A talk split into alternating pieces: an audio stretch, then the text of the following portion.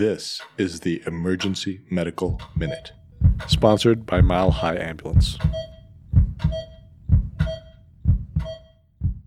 The Emergency Medical Minute is excited to announce that we are now offering AMA PRA Category 1 credits. This is accessible through our online course modules that can be accessed at www.emergencymedicalminute.org backslash CME courses, or simply by clicking on the link in our show notes and creating an account. All right, so yesterday, if you were the uh, oncoming night group, you heard Lesson. Anyone remember Lesson's medical minute from last night? Anyone? Oh, Ir- yeah, yeah, yeah, irrigation. Yeah, so it was like wound stuff, and he was saying how crazy it is that we use like sterile saline. You can just put someone's hand underneath the tap water. It's kind of more of a volume thing rather than the type of solution. So then I was thinking, oh, I have to pull together a medical minute, and I was thinking, what do people throw on their wounds? And I was thinking about that movie, um, Saving Private Ryan. Who has seen Saving Private Ryan?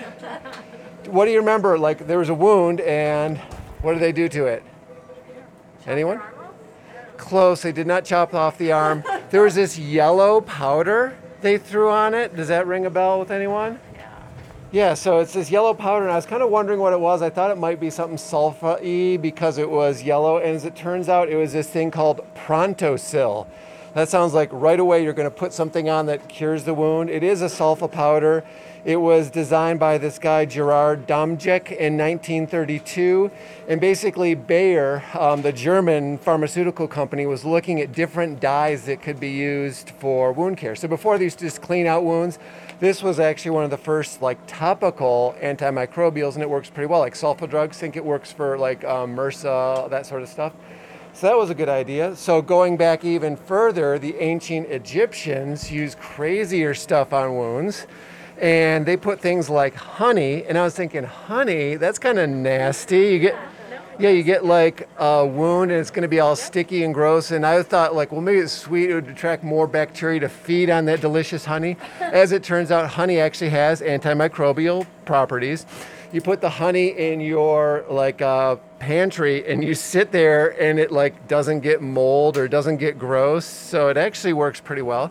They also put lint i'm on oh god that sounds nasty honey and lint the lint actually absorbs stuff so that's good they put grease and i thought that sounds even nastier honey lint and grease on a wound but think about like our wound care theory now is a lot of times to keep the wounds kind of moist so the grease locks in the moisture, so that makes sense.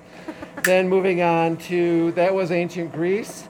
Um, the Greeks, they used clean water, just like underneath the tap. So they had these giant um, aqueducts, you know, with the arches. The Greeks also used vinegar, which seems like it would sting, and wine. And wine seems to make sense because, like alcohol, that would kill stuff. Then our friend Lister of Listerine uh, fame came along in 1860, carbolic acid, wet to dry dressings. People still kind of use that. Who's heard of Dakin solution? Yeah, yeah. Dakin, so that's hypochlorite.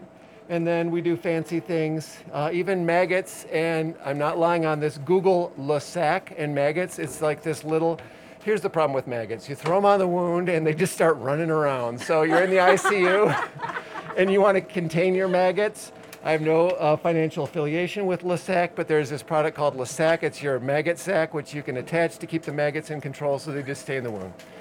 So that's in addition to lessons uh, wound care from yesterday. Take care. We'd like to thank our sponsor, Health One Continental Division, and Swedish Medical Center for their financial contributions to the EMM. Donations from them and listeners like you make it possible for us to fulfill our mission of producing and spreading free medical education to the masses. If you enjoy our show, please consider making a one time or recurring donation to help cover our operational costs and keep the EMM awesome. Click on the link in our show notes to make a donation. Thank you for listening.